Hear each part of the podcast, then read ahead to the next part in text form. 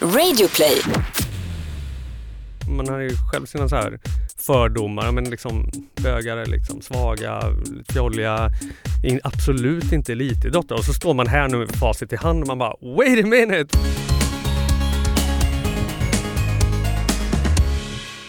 Hej Tobias! Hej Anton! Hur mår du? Jag mår bra, det känns nu verkligen som att 2018 har börjat på riktigt. Varför då? För att det här är liksom andra gången det här året som vi kör och eh, vi har ny gäst på G. Jag kommer in i lunket igen. Hur har det gått med eh, ditt nyårslöfte? Vilket av dem? Nej men kommer du inte ens ihåg?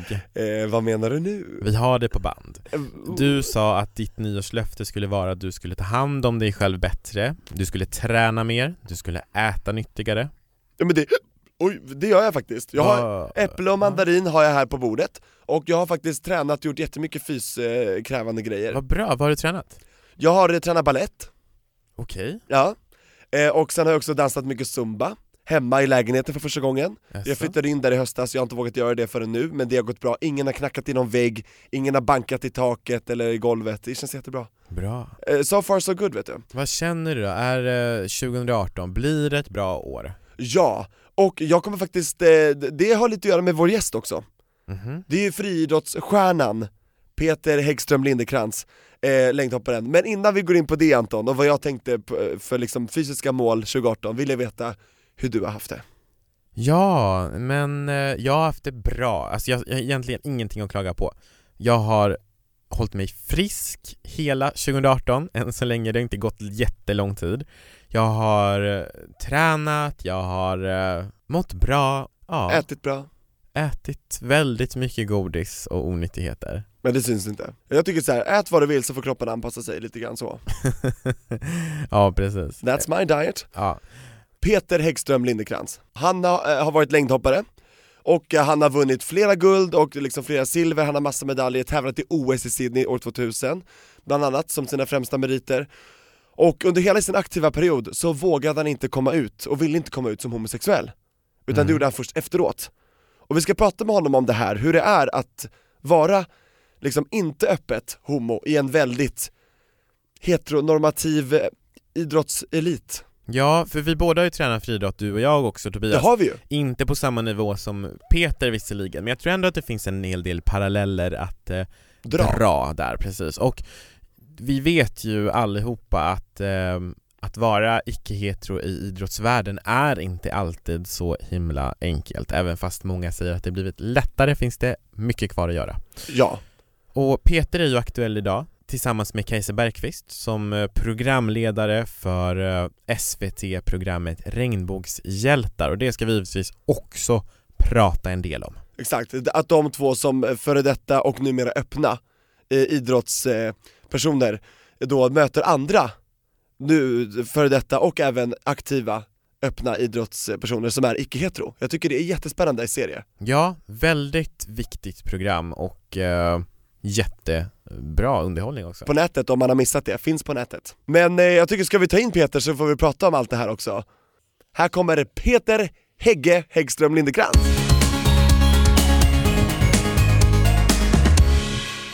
Nu är han här, PHL, Peter Häggström Lindekrantz i Regnbågsliv, vår regnbågshjälte. Hej! Hej!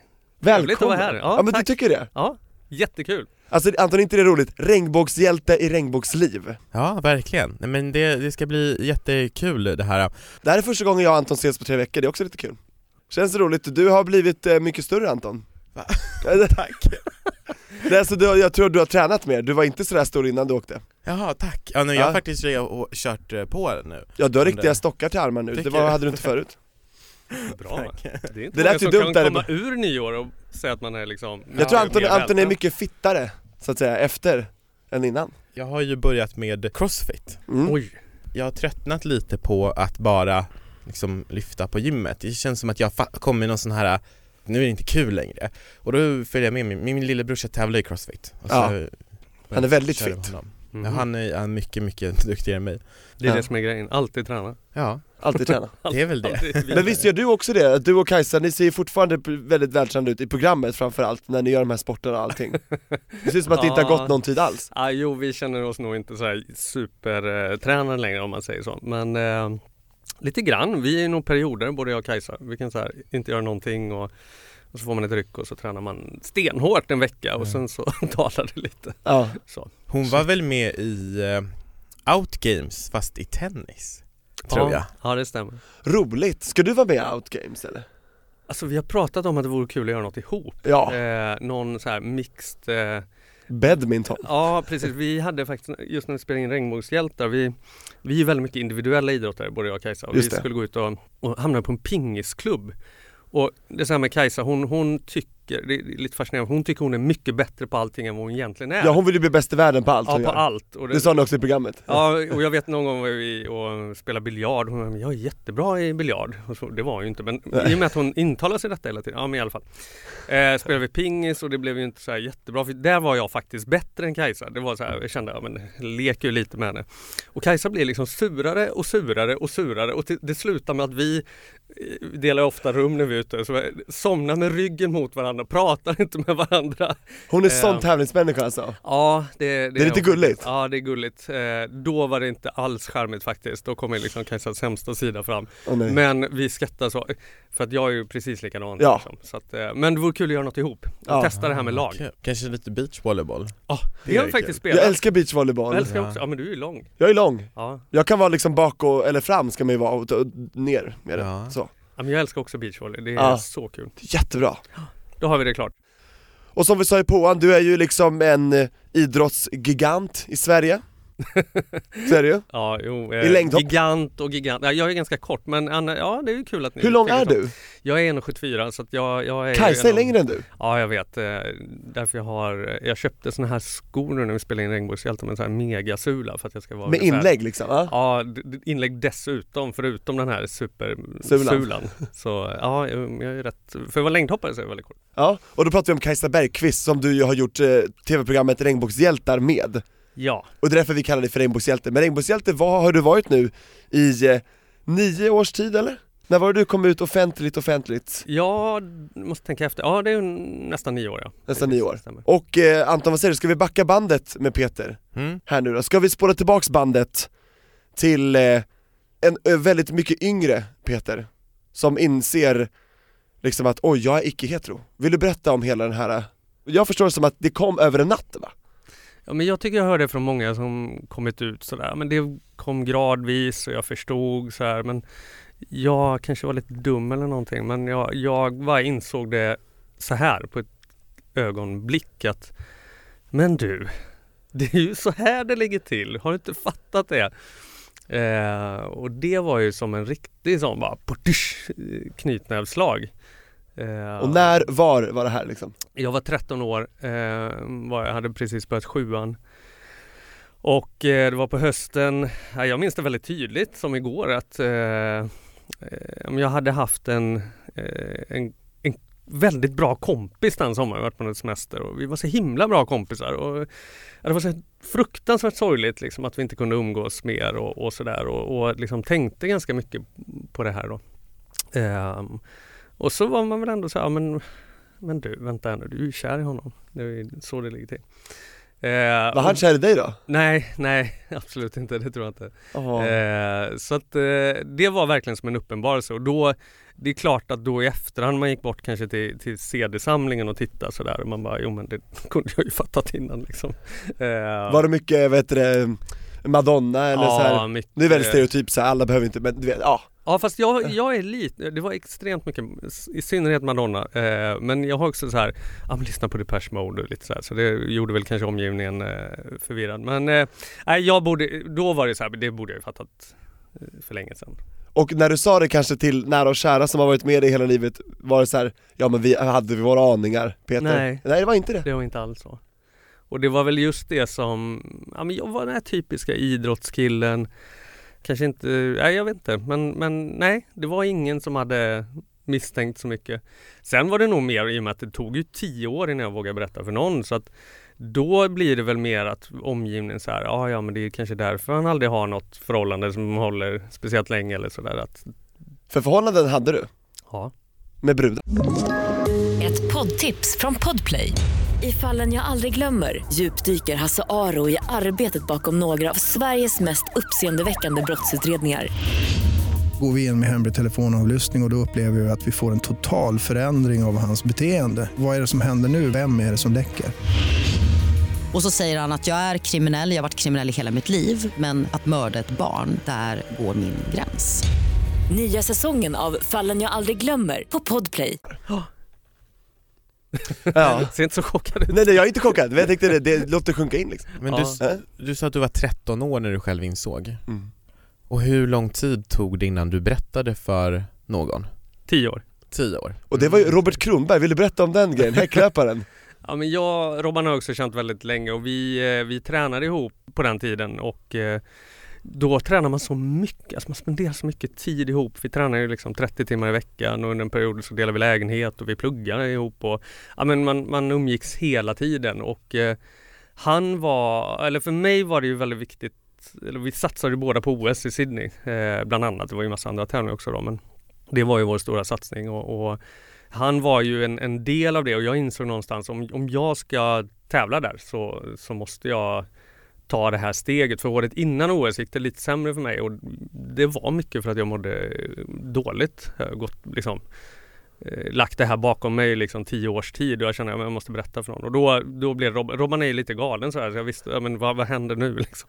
Eh, och då hade jag faktiskt bjudit hem honom och så här, ja ah, men jag vill att du kommer hem till mig. Han var så här, ah, Okej, så hade jag skrivit ett brev. Så här. Mm, jag tänkte det är mycket lättare än att säga att jag är bög för det känns så här, ah, den är jobbig. Och så hade jag skrivit ett brev och han bara, vad är det här för något konstigt? Han, I efterhand har han berättat att eh, han trodde typ jag hade cancer eller någonting. Oj. Eh, han var så här, oj gud vad allvarligt. Jag var så här, usch, jag hade lagt undan alla vassa föremål hemma. Jag var så här supernojig. Man kanske blir det efter tio år. Man funderar och eh, och så läste han det där och, och först han frågade vem i Backstreet Boys jag tyckte var snyggast. Eh, det var liksom Vad första frågan. Han avdramatiserade allting direkt. Ja, precis. Och han läste brevet framför dig liksom. Nej, han satt själv där och läste och Ja. jag gick iväg och så här. Och, Ja. ja. Eh, Och vem var snyggast då i Backstreet Boys? Nick såklart. Nick Carter? Yes. Är han fortfarande snyggast tycker du? Nu måste jag säga att det var ett tag sedan jag såg dem faktiskt. Men de är fortfarande igång. Ja, de är det. Inte under 20 år senare, alltså det är underbart. Har inte Ja. han kommit ut också? Nej det var lillebrorsan. bror. Lillebrorsan, Ja. just det, Aaron Carter är bisexuell. Yes. just det Men Så Nick var det. har ju fru och barn vad jag vet, men han kanske är, vem vet? Ja, just, jag, har- han var Men tillsammans det- med Paris Hilton också, men det är en Just annan podd det är ett annat poddavsnitt. Men gud vad kul att, att Robban tog det så bra. Det måste ju känts jättebra för dig, för han var ju som Ja. en bror typ eller? Ja precis. Eh, så att, eh, jo men det var jätteskönt och, och sen så liksom berättade jag för min tränare och sådär. För min, min tränare hade, han hade liksom så här efter säsongen, för vi var båda, ja men det här gick ju inte så superbra och då var det lite tankar på ja, men nytt träningsupplägg och jag visste så här, gud, alltså det, det är ju, jag, jag är ju bög liksom och det finns så här dåliga idrottsprestationer kan ha rent homosexuella orsaker. Eh, sa jag till honom och han bara, eh, va? Försökte så här smyga in det sådär. Ja, nej, jag minns inte exakt hur det var men jag berättade i alla fall för honom och sen så var det ju sådär eh, Allt gick ju hur bra som helst träningsmässigt. Och han tog det bra, eller? Ja, absolut. Vad skönt det måste varit för dig. Ja, men jag tror men så här på den tiden och kanske än idag så det var nog inte ens på kartan att någon skulle vara det och så här, Jag kan inte så här anklaga heller folk som har varit i garderoben i tio år att någon skulle vara gay liksom. Det kanske man inte går och att fundera på. Jag tror inte på mig märktes det inte eller man misstänkte inte så. Wow. För jag kommer ju ihåg, för jag, både du och jag har ju tränat friidrott Tobias och Det det, har är vi klart att Yay! Ja, och det är ju klart att vi båda då har också följt eh, våra svenska friidrottsstjärnor, dig bland annat Jajamän. Och då, jag kommer ju ihåg, för jag var ju jag är född 91 så jag kanske var runt, ja men 9-10 år runt här i OS Sydney Mm. och, År eh, 2000 var det OS Ja men precis och eh, eh, jag kommer ihåg att när jag tänkte och reflekterade över såna här saker som alltså hbtq-personer i idrotten, eller ja, det reflekterade jag ju inte över snarare, utan jag tänkte ju att alla var det var givet att alla var heterosexuella, Mm. varenda Mm. kotte man såg. Och nu liksom med facit i hand så vet man ju att, ja men du eh, Kajsa. det, Kajsa, ehm, Colin Jackson Mm. eh, och så vidare. Det finns ju många, många, många fler Eh, och det känns liksom som att det har öppnats upp sig lite eh, mer idag. Ja. Men det är så roligt att du säger så för att så tänkte jag också. Och I synnerhet då kanske när jag kom på att jag var att jag var gay när jag var 13 och liksom, jag skulle ju bli friidrottare. Det var ju så här, ja men vad ska du bli? Brandman, polis? Ja, men jag ska bli friidrottare. Jag trodde jag var den enda i hela världen som var gay. Och bara det går ju inte det fint. Alltså hur ska man kunna vara det? Det är ju ingen som är, ja, men kanske kan tävla i mello eller något sånt där. Men det är så, jag hade en helt skev uppfattning och, och så jag känner verkligen igen det där resonemanget vilket är rätt konstigt men, men det var ju ingen som var ute så att det är inte så märkligt ändå. Nej men jag tror det är jättevanligt att man tänker så och jag måste bara berätta en, en liten rolig grej från, från eh, mitt liv. Det är så att jag var på en, en dejt med en kille som heter Jonas och vi kom båda in på att vi båda har, kommer från norra Sverige, jag kommer från Kiruna, han kommer från Piteå och, och vi båda har friidrottsbakgrund. Jag bara, men shit, vi måste ju ha liksom sett varandra någon gång eller någonting sånt där. Så började jag googla. Jo, mycket riktigt, alltså vi har ju mötts flera gånger. Så då har alltså vi varit på tävlingar tillsammans, förmodligen alltså varit eh, eh, Vilka alltså, grenar då? eh, nej men där, nu var det sprint som vi hittade men vi har båda tävlat i andra grenar också. Men alltså så här, världen är så liten och det är så ehm, Alltså den här, um, att, att tänka att man inte visste då men att det fanns liksom andra personer också i den tävlings um, eh, arenan eller vad man ska säga. Mm. Får jag bekänna någonting? Mm. För det är nämligen så att jag har ju också friidrottat, jag var ju teknikgrenare eh, liksom, som du och eh, Kajsa. Det var ju längd, höjd och tresteg och lite häck löpte jag också. Jag, det var ansatsen, det var typ det längsta jag orkade springa så att jag var inte så jätteduktig snabbt så. Men i alla fall, och det är helt ärligt, jag bytte ifrån Solna FK till Tureberg, som är Kajsas eh, gamla hemklubb ju, i Sollentuna. Enbart på grund av en annan, eh, vet du det, som var friidrottare då, som hette Anton också. Jaha, men jag var, så, jag var så otroligt förälskad i honom, så jag valde att byta klubb för att kunna få träna med honom. Och vi blev jättebra vänner, vi, du vet, så här, vi åkte till träningsläger i Kroatien och du vet, överallt och bodde i samma rum. Och jag sa aldrig så här, hur jag kände, men det var så här, och det är så sjukt när jag tänker efter nu, han var ju typ min drivkraft varför jag ville vara duktig, för han var jätteduktig, han kunde allt, han var ju såhär du vet, multitalang, hoppade långt, högt, sprang snabbt. Jag var aldrig lika bra som Anton, men jag var alltid liksom näst bäst. Ja, shit Anton Nu kom jag Nu på det, vet han kan man säga. Då. nu vet han, hej hej! ja vad roligt. Han, han är inte friidrottare idag, eh, tyvärr det är inte jag heller, men eh, Nej. Fan vad bra han var och vad, vad kär jag var också Men vad kul att ni har friidrottat. Det, Ja. det, det är ju, för mig är det ju fortfarande sporten i hjärtat verkligen. Ja, för Men du det- kommenterar ju friidrott på SVT, Ja, Än men- idag? Ja, idag hoppar jag väl in då och då. Men Hoppar in.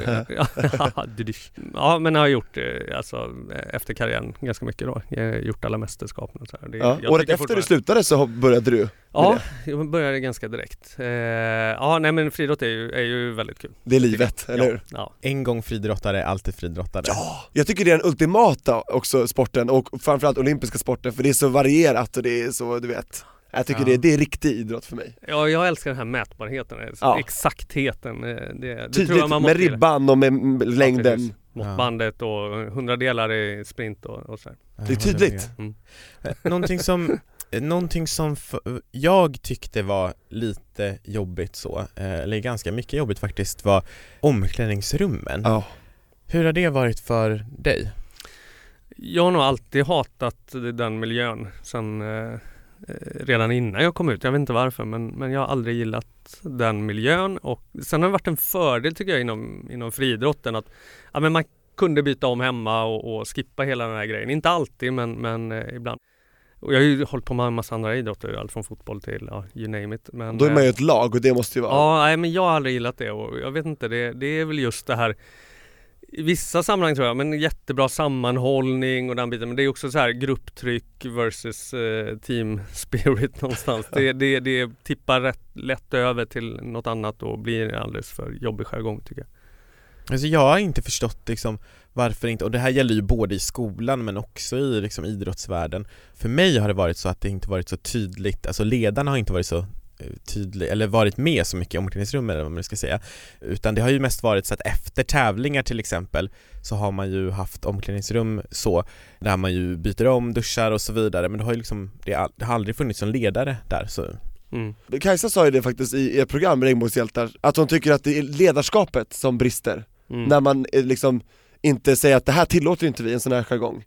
Håller du, tänker du lika, lite likadant som Kajsa där Ja, eller? exakt. Jag har ju varit i så många miljöer där det har varit hur bra som helst, hur avslappnat som helst och där jag, man egentligen skulle kunna varit helt öppen med vem man är. Och tittar jag tillbaka så är det ofta där det varit bra ledare. Eh, och tydliga liksom så här, men sätter lite gränser för vad som är okej och inte okej. Och sen är det andra sammanhang där det har varit helt så här wow! Eh, och där Där folk skriker fjolla och typ Ja, daskar med handduken Precis, liksom, där. bö, bögjävel hit och dit. Liksom, I min värld om man tar det som ledare tidigt sådär, ja, men nej, vi snackar inte så här. Eh, det kanske inte är så himla svårt trots allt. Men jag tror man måste ta det på riktigt när det dyker upp. Det tror jag är jätteviktigt. Verkligen. Och att man är där som du säger. Pratade man någonting om hbtq-frågor och jargong och sådana saker när du var aktiv? Ingenting. Aldrig hört något om det. Nej. Visste du om någon annan aktiv som var, som var hbtq-person eller? Mest rykten sådär. eh, Inte någon, tror jag inte, som hade kommit ut. Men eh, det gick ju lite rykten om, om olika så. Det gjorde det. Var du rädd för att det skulle gå rykten om dig själv? extremt rädd. Det var också lite, jag höll inte på så länge, jag slutade när jag var 26, jag slutade två år efter OS. Ehm, först var jag ju nojig att någon visste att det gick rykten om mig men samtidigt, jag hade inte gjort någonting, jag var totalt inne i garderoben. Men sen när jag tog de här första stegen, då var det så här, ja men börja berätta för några, ja men du får inte berätta för någon mer. Det så här, nu måste det hållas här och då började jag säga, men den vet, men vet den, de är väldigt bra kompisar, har han berättat för henne? Och så börjar det bli rätt så liksom nojiga föreställningar. För min, jag kände mig absolut inte redo att det skulle stå i tidningen eller att eh, sådär. Jag var supernojig över det. Vad var det du var rädd för?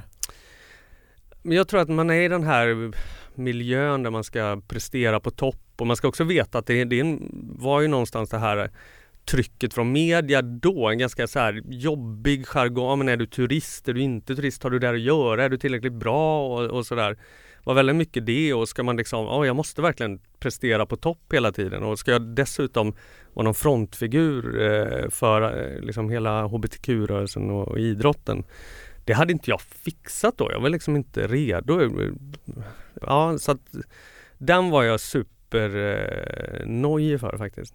Och sponsorer och sånt, tänkte du på det så här, att tänk om de kommer hoppa av eller? Ja, det, och, det, och det hör jag ju från väldigt många andra att man har funderat supermycket på. Det, alltså som friidrottare, på, man har ju inte så här jättemycket pengar. Det är ju precis att det går runt. Så hade en sponsor hoppat av så bara, ja men då blev det ingen säsong typ.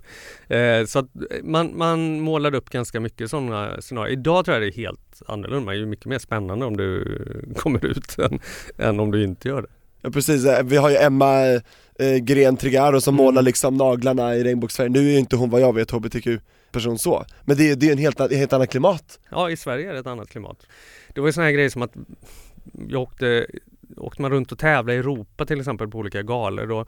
Jag var ju inte den här världsstjärnan som man bara, ja men ge mig sviten på hotellet utan det var så här, okej du får bo på första våningen utan fönster med den här eh, rumänske kulstötaren och eller den här eh, eh, marockanske löparen eller så var det och det var så här hjälp och man börjar tänka så här rykten, går det snack om mig att jag bara blir så här kvävd i sömnen eller någonting. Eh, Men, oj, man bodde alltså tillsammans med andra, Du då, kunde bli inkastad med precis vem som helst. Och Oj. ofta var det, om det var någon annan svensk på tävlingen så, så försökte man ju få till så man kunde bo med den. du och Robert liksom, kom igen. Ja men Ja. precis. Eh, folk man kände och de, men, men det var inte alltid så. Så man blev, eh, det, det hände och det var så här, ska jag vara öppen i den här miljön? Det blir ju helt konstigt. Och då gick du och tippade på tårna så här på hotellrummet så här, bara, jag vill inte dra uppmärksamhet till mig, eller hur, hur betedde Ja du? men man blir ju liksom en, en eh, mindre person än vad man är kanske då. Och Det är väldigt lätt kanske att vara i sina egna trygghetszoner eller att berätta för de närmsta och sådär men man åker ju ut och, och är på i, i många andra sammanhang också. Mm. Just det. Och du berättade i programmet där också, på tal om att eh, komma ut, eh, stämmer det att du och Kajsa så här, runt år 2000 också berättade för varandra att ni gillar samma kön? Du började, sen sa hon också, men jag gillar också samma kön. Eller vill du berätta det här, det här mötet, ni, ni satt och åt typ? Och, Ja vi var och käkade i, i Vasastan här i, i eh, Stockholm. Eh, ja, jag minns det väldigt tydligt. Och det är så här, vi har ju känt varandra så länge och det på något sätt där visste jag fast det var ju liksom inte uttalat. Jag tror att det var samma med henne. Hon visste på något plan. Eh, och då dejtade jag en kille och Ja men så bara sa jag det där, ja men ja, och, så, och så fick jag det svaret tillbaka. Men jag tror inte någon var sådär jätte, jätteförvånad. Många andra var såhär, va? Skulle vi vrida och vända på allting? Men där var det så här, ja jag visste på något sätt. Och hur, hur kändes det efter ni hade sagt det till varandra liksom? Ja men bra. Vi har ju alltid varit så här tajta och gillat varandra. Och det kändes ja men det var ju som att vinna på Lotto liksom, lite grann. Att bara yes hon är också. Ja. Och det här med att dejta en kille samtidigt som du var aktiv, var du rädd att det skulle komma ut? Hur, hur betedde du dig liksom i dejtingsituationer så här? Alltså jag var så konstig. Jag, jag dejtade en kille, kommer jag ihåg, som, som ville komma och titta på en tävling. Och jag bara, du får absolut inte komma på, på tävlingen. Eh, och det gjorde han ändå. Satt på läktaren säger jag under liksom, jag bara What? Vad händer nu? Så här, och, och blev du uh, helt ofokuserad då? Kunde... Totalt! Ja. Jag tror jag gjorde bara övertramp den tävlingen och var så här, bara helt uh, Eh, och jag tror han satt där och vinkade lite någon gång också. Bara, nej. Du bara helvete. Ja exakt. Nej, men jag, jag, vill inte blanda ihop de här världarna. Jag bara, nej det här får liksom hålla, hållas isär. Och det var väl det som gjorde att jag slutade rätt tidigt också. Att jag såg liksom inte vägen att, liksom när jag började så här, men jag, kom, jag, jag vill ju vara öppen. Eh, men idrotten är ju inte miljön för det. Eh, och det kan jag tycka är lite tråkigt liksom att man eh, inte fick ihop det där någon gång. Hade du önskat att du kanske hade liksom fått idrotta idag istället? Eller så här, och kanske, ja, eller du vet att senare lägga din eh, period så att du hade kunnat komma ikapp, eller samhället hade kunnat komma ikapp, eller förstår du ja, vad jag menar? Alltså... Så kan man ju känna lite grann, och, eller jag vet inte, jag tittar nog inte tillbaka så mycket på det men det som känns viktigt eller roligt idag det är om man kan hjälpa andra liksom på något sätt att, att få ihop det här. För när, jag har fått en hel del mail från många som har idrottat och varit väldigt duktiga som så här, ja men slutade alldeles för tidigt och kanske ofta de som gick idrottsgymnasium. Eh, sen ska man välja väg och man känner så här, men det finns liksom ingen riktig plats för mig sådär. Men många som tyvärr då slutade. Men man hoppas ju idag då att det inte ska vara så. Att det ska vara mycket, mycket enklare och in, helt naturligt kunna vara sig själv. Ja vad synd om vi missar massa stjärnor som hade kanske kunnat ja. göra världsrekord för Sverige, typ för att de inte känner, det är så onödigt ju Det är jätteonödigt, men det, det tycker jag nog Riksidrottsförbundet och så här. de vill ju skapa en, en idrott för alla och de fattar den grejen tycker jag och det är väldigt positivt och det är där det börjar tror jag någonstans att de måste förstå det och precis som du säger, men vi är en så liten nation så vi kan inte bli av med en massa grymma talanger. Det, de ska ju vara där. Mm. Jag håller verkligen med. Skulle du kunna ta oss från eh, att du var 23 år och kom ut för Robert Kronberg tills dess att du kom ut för alla? Ja, eh, nej, men för mig var det liksom viktigt att ta det här steget för att, att ta mig till OS som var liksom det här målet jag hade haft länge. Men jag skulle vara väldigt mycket så här elitidrottare. Eh, tills jag gick ut från arenan i Sydney, det hade jag bestämt för. För jag hade också räknat ut att Sydney är ju en av världens mesta gaystäder. Så det var ju... Då började mitt nya liv, så det var väldigt konstigt så här, ja, men, och häftigt på samma gång. Då liksom, nej men nu ska jag. Så då började jag ju liksom leva mer öppet och gå ut och sådär. Ja men då föddes det så här nya visioner och mål. Helt ärligt så idrotten blev inte lika viktig. Det hade liksom satsat stenhårt på det och varit elitidrottare dygnet runt fram tills dess.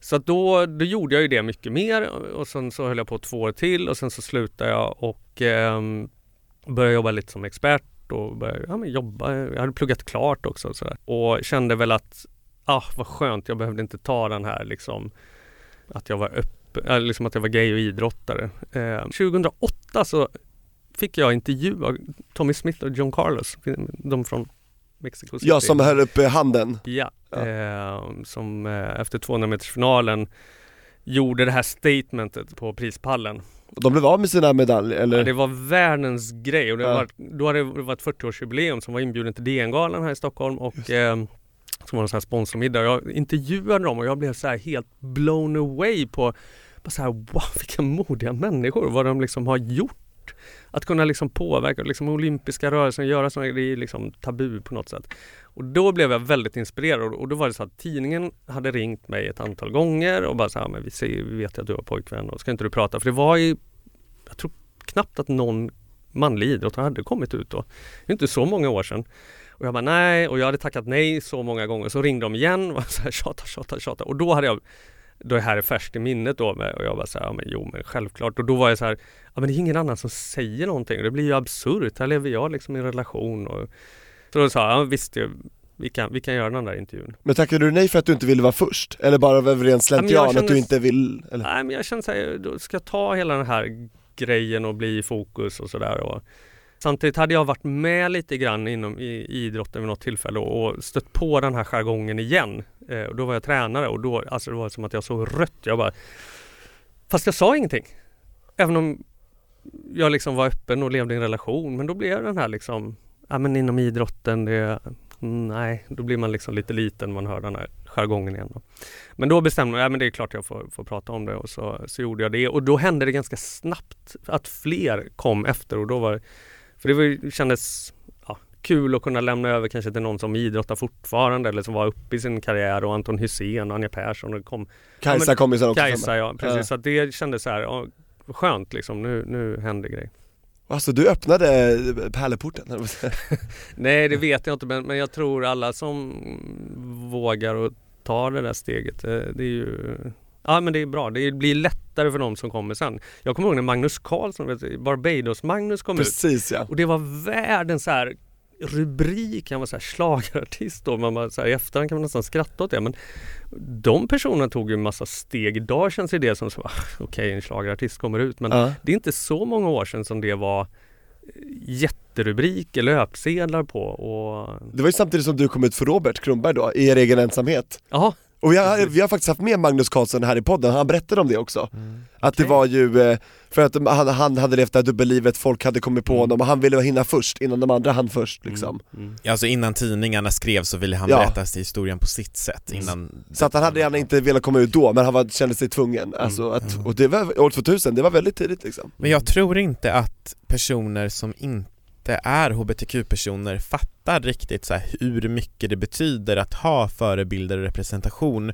inom till exempel sporten. Mm. För jag kan ju bara gå till mig själv och se så här, vad hade det betytt för mig? Hade jag fortsatt om jag hade haft förebilder i, om jag hade vetat om Kajsa till exempel, om jag hade vetat om dig och, mm. och andra, alltså hade det blivit um, Förstår ni vad jag menar? Förstår precis, jag tror på samma sätt så tror jag kanske människor av annan hudfärg kan liksom känna också så här, mm. oh, det är någon med min hudfärg som är bra på elitnivå, mm. då kanske jag också kan, är, är det inte lite samma? Så? Absolut, mm. och jag tror att man, man, man har ju så här förebilder, så här, ja men den här personen vill jag bli lika bra som eller sådär och jag är helt övertygad för, för jag tror att jag förknippar det nog, jag, man har ju själv sina så här fördomar, men liksom bögar är liksom svaga, fjolliga, in, absolut inte elitidrottare och så står man här nu med facit i hand och man bara Wait a minute! så här, Colin Jackson och hela det här gänget. Så det tror jag betyder jättemycket och idrotten är ju liksom det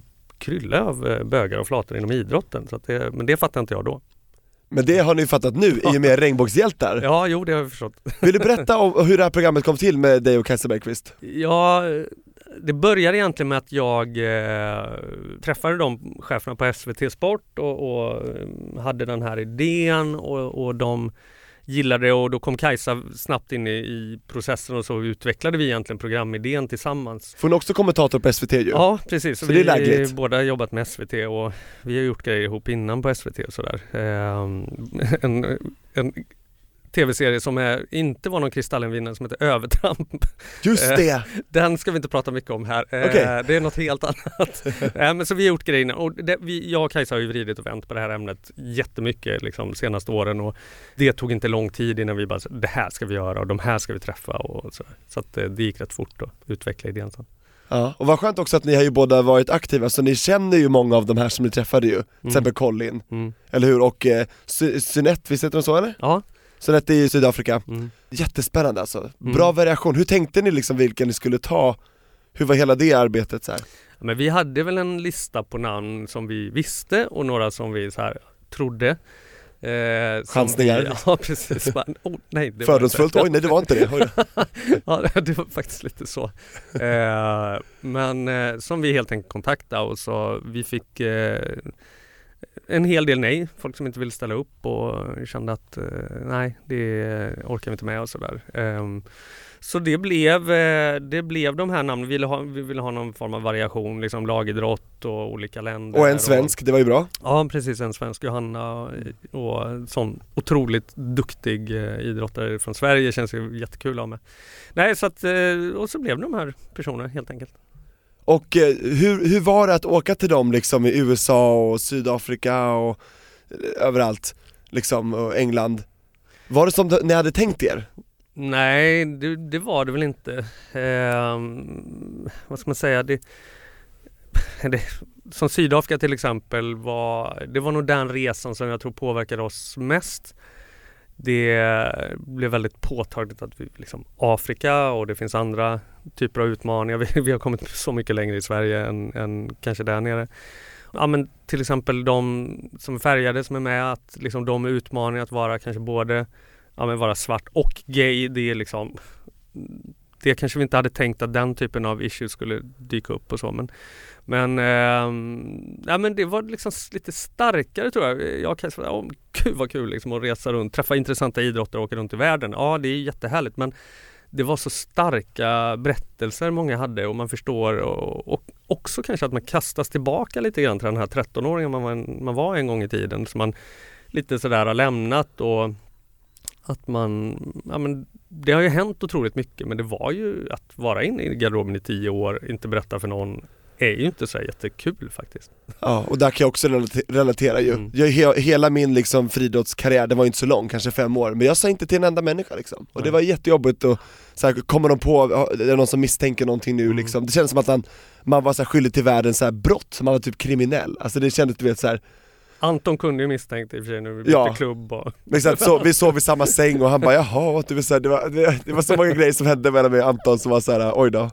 Ja, men det var, ja, men han var så snäll, han var ju så himla snäll, han tog det så bra, han sa inte till någon annan För de andra killarna var lite mer grabbiga Mm. och lite mer så här, hårdare än vad han var, han var ju väldigt, så- han var ju men han var ju bara så, här, så snäll, det var ju lätt att bli kär i honom för han var så himla perfekt ju.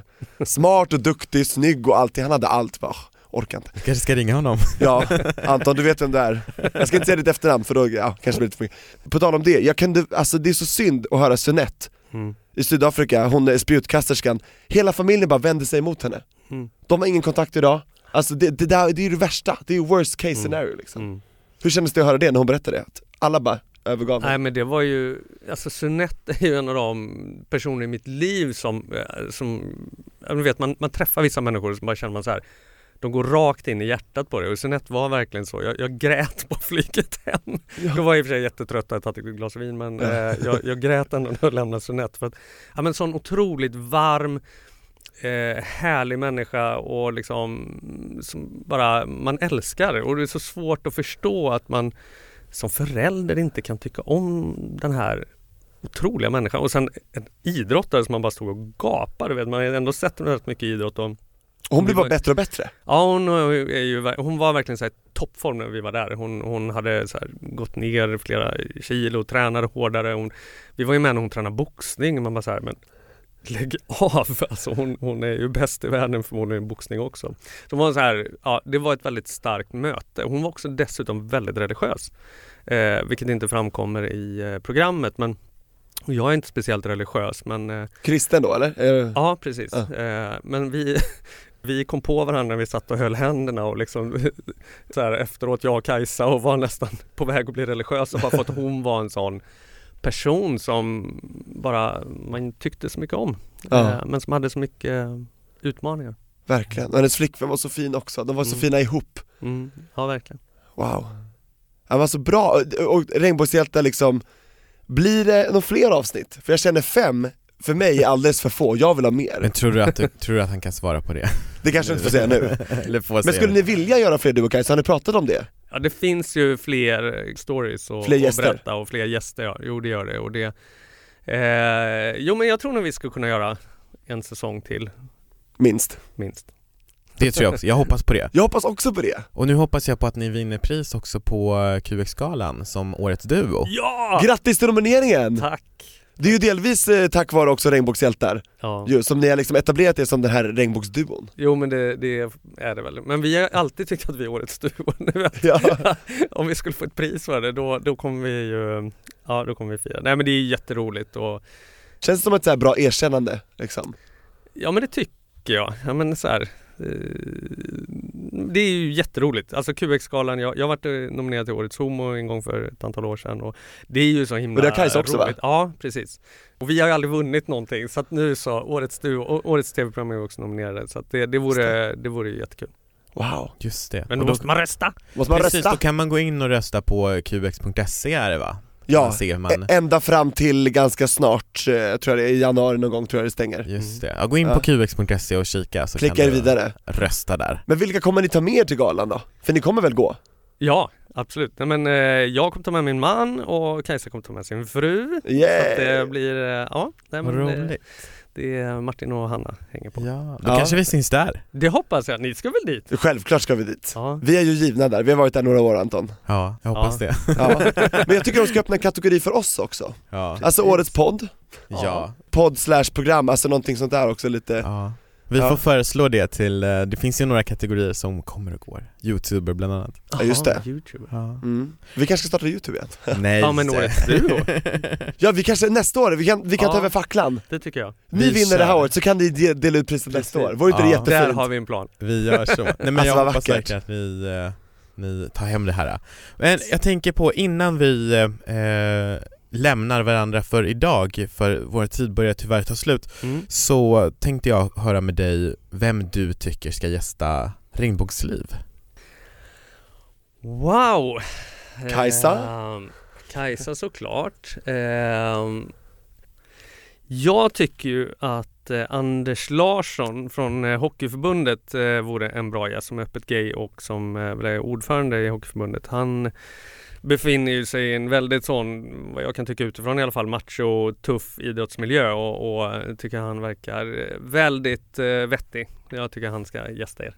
Grymt. Tack Peter för att du har eh, banat väg för andra att våga komma ut och tack för att du fortfarande eh, driver de här frågorna och eh, sätter det på agendan. Det är jätteviktigt för oss alla. Tack! Och jag tänkte avsluta på samma sätt som du och Kajsa brukar avsluta era program Regnbågshjältar med ett, om du vill hälsa någonting till de som lyssnar, ett litet meddelande rätt in i micken bara Ja, den var ju lite oväntad. Eh, ja, men just det här, jag tror många går och bär på saker som man inte tänker att oh, men det påverkar faktiskt mig hur jag, hur jag mår och hur man presterar. Och jag hoppade ju mitt första 8 meters hopp efter jag hade kommit ut. För mig är det väldigt talande just det där att det är inte bara hur mycket man tränar och, och sådär som påverkar hur man presterar utan ja, men hur man mår och att våga liksom ta steget. Jag kan inte begära att alla ska komma ut som gay, det vore, så är det inte. Men jag tror väldigt många människor går och bär på grejer som inte är bra för en. Så att bara ut med det, riva av det här plåstret och ta steget. Sen är det bara hoppa. Sen bara hoppa. Ja. Vad vackert! Fint. Och så ses vi på QX Gaygala Du, det gör vi. Ja. i februari Vad vill du ha för outro-låt? Vi har bör- börjat med en grej här nu, vi har gjort det några veckor Vi spelar en låt i slutet Ja! Och jag hörde i programmet att det var i Madonna, var det Holiday eller? Eller Holiday det? är ju en, en klassiker men i det här sammanhanget så skulle jag nog tycka att Jump med Madonna skulle passa bättre. Yes. Ja. Are you ready to jump? Oj just det, ah, det är så klockrent Åh vad bra, men då lämnar vi med eh, lite Madonna, det var härligt. Tack för idag. Kom ihåg att rösta